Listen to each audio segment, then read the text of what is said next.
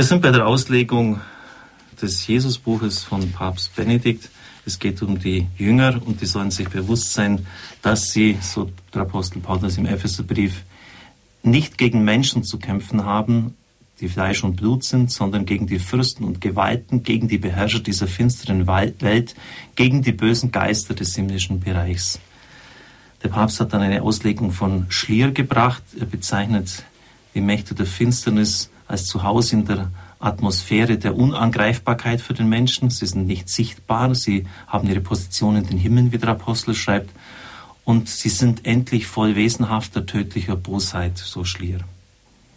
Und der Papst kommentiert das so, wir sehen nicht, dass damit gerade auch unsere Welt beschrieben ist, in der der Christ von einer anonymen Atmosphäre, von dem in der Luft liegenden bedroht wird, dass ihm den Glauben lächerlich und unsinnig erscheinen lassen soll.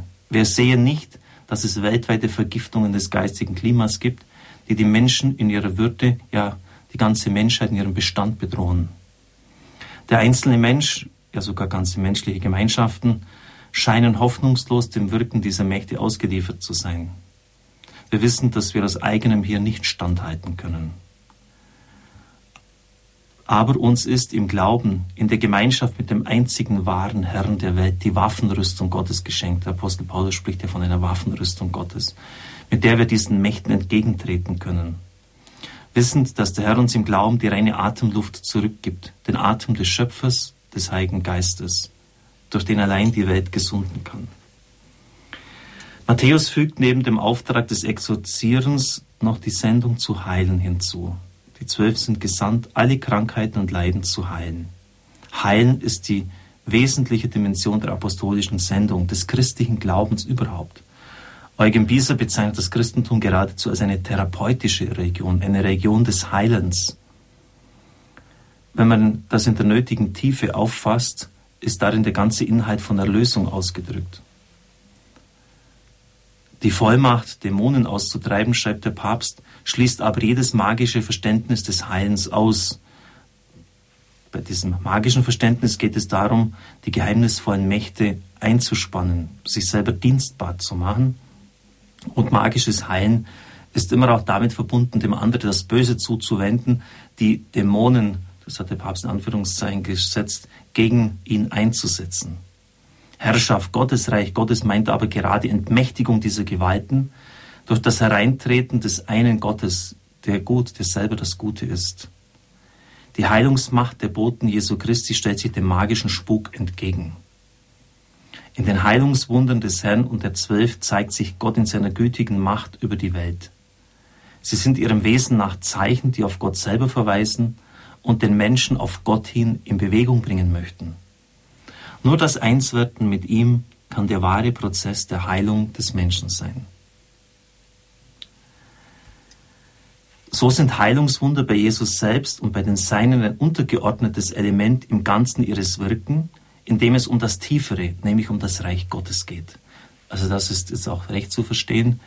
Natürlich hat das Handeln Jesus einen Schwerpunkt in den Heilungswundern aber es geht ihm nicht um die Heilung als solche, denn der Körper des Menschen wird sterben. Es geht um das ewige Heil.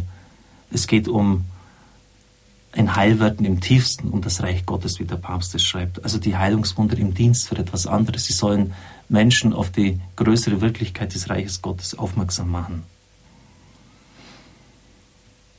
Das Heilen durch Gottes Macht ist Aufruf, an Gott zu glauben und die Kräfte der Vernunft für den Dienst des Heilens zu gebrauchen.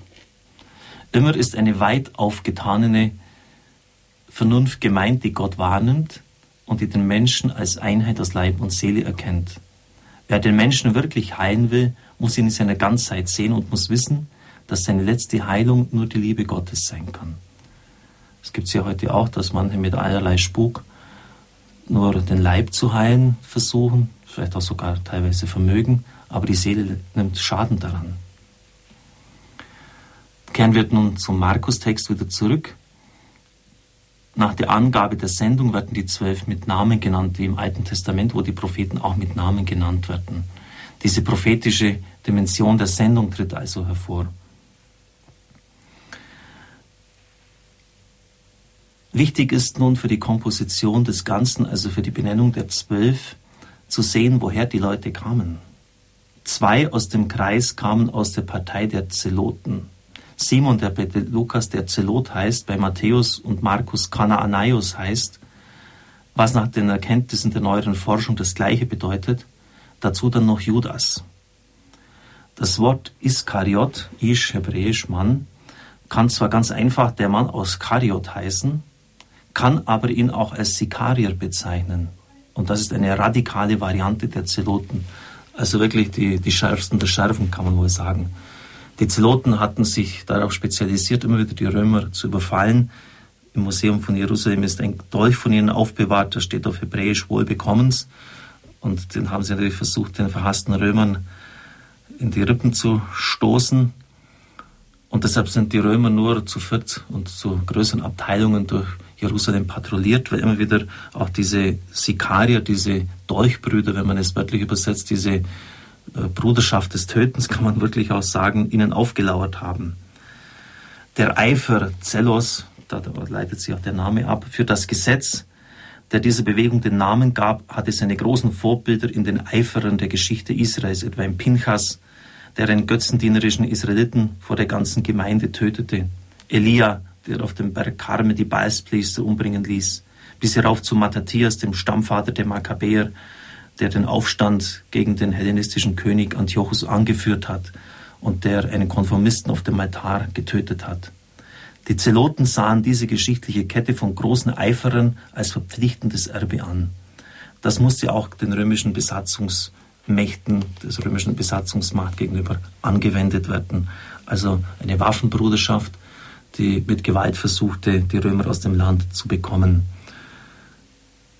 Vergleiche mit heute sind immer problematisch, aber vielleicht kann man es irgendwie so mit einer Revolutionsgarde bezeichnen, also von Leuten, die sich wirklich ganz und gar einem kämpferischen Ziel verschworen haben. Und hochinteressant, auch aus diesen Leuten hat Christus, aus diesen Reihen hat Christus Leute in seiner Reihe.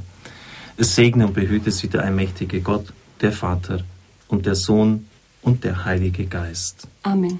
Ich wünsche Ihnen einen gesegneten Tag.